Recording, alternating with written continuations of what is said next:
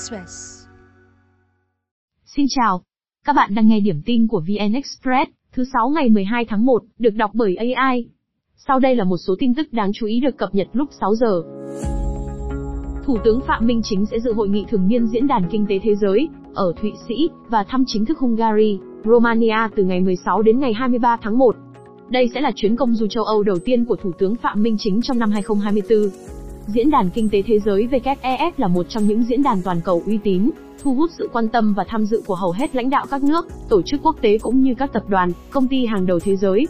Việt Nam và WEF có quan hệ từ năm 1989. WEF thường mời Việt Nam tham dự các hội nghị thường niên tại Davos và các hội nghị của WEF về Đông Á. Thủ tướng đề nghị WEF và các thành viên tiếp tục hợp tác, hỗ trợ Việt Nam về công nghệ, tài chính, đào tạo nguồn nhân lực chất lượng cao, quản trị hiện đại.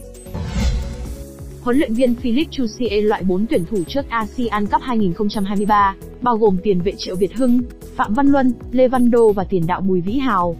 Các cầu thủ này sẽ trở về Việt Nam hôm nay. Quyết định được huấn luyện viên đưa ra sau khi phân tích trận đấu tập kín thua 1-2 trước Kazakhstan hôm mồng 9 tháng 1 và buổi tập 2 ngày sau đó. Trong buổi tập ngày hôm qua, đội tuyển đón tin vui từ trung vệ Đỗ Duy Mạnh. Đây là buổi đầu tiên Duy Mạnh tham gia bình thường cùng toàn đội sau thời gian dài điều trị chấn thương dính phải ở V-League.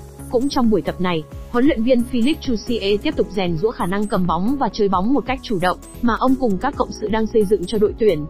Trước khi ra sân, ông đã tổ chức họp đội, mổ băng trận đấu với Kazakhstan để phân tích các ưu nhược điểm của đội tuyển. Ông cũng bày tỏ sự tin tưởng vào tiến bộ của các học trò, và khẳng định tất cả cầu thủ có mặt tại Qatar đều đáp ứng được những gì mà ban huấn luyện mong muốn trong việc triển khai lối chơi của đội tuyển. ASEAN Cup 2023 diễn ra từ hôm nay đến ngày 10 tháng 2 năm 2024 tại Qatar. Phó Chủ tịch Hội đồng An ninh Nga Medvedev vừa cảnh báo, Nga sẽ đáp trả bằng vũ khí hạt nhân nếu Ukraine tấn công các địa điểm phóng tên lửa bên trong lãnh thổ Nga. Ông cho rằng một số chỉ huy quân đội Ukraine đang xem xét phương án sử dụng vũ khí tầm xa do phương Tây cung cấp để tấn công các bãi phóng tên lửa bên trong lãnh thổ Nga. Ukraine hiện chưa bình luận về tuyên bố này của ông Medvedev. Điều 19 trong học thuyết hạt nhân năm 2020 của Nga quy định, Tổng thống Nga có thể cân nhắc sử dụng vũ khí hạt nhân đáp trả khi xảy ra cuộc tấn công sử dụng vũ khí hạt nhân, vũ khí hủy diệt hàng loạt hoặc vũ khí thông thường đe dọa sự tồn vong của nhà nước Nga. Giới quan sát cho rằng, phát biểu của ông Medvedev cho thấy tư tưởng cứng rắn của một số lãnh đạo cấp cao Nga, trong bối cảnh Moscow coi chiến sự Ukraine là cuộc đấu tranh sinh tồn với phương Tây. Ông Medvedev từng nhiều lần đề cập đến khả năng sử dụng vũ khí hạt nhân ở Ukraine, nhưng đây là lần đầu tiên ông nêu ra một trường hợp cụ thể Nga có thể đáp trả bằng loại vũ khí hủy diệt hàng loạt này. Ukraine có thể từng lỡ cơ hội mở đợt phản công lớn cuối năm 2022 khi Nga chưa củng cố được trận địa. Khi đó, tư lệnh Ukraine muốn mở đợt phản công lớn nhằm giáng đòn quyết định nhưng bị Nga ngăn cản. Chiến dịch phản công quy mô lớn mà Ukraine phát động vào đầu tháng 6 năm 2023 đã thất bại, khi lực lượng nước này chỉ giành lại vài ngôi làng với tổn thất đáng kể về nhân lực và phương tiện chiến đấu, trong khi không thể cắt đứt hành lang trên bộ từ bán đảo Crimea đến miền Tây nước Nga.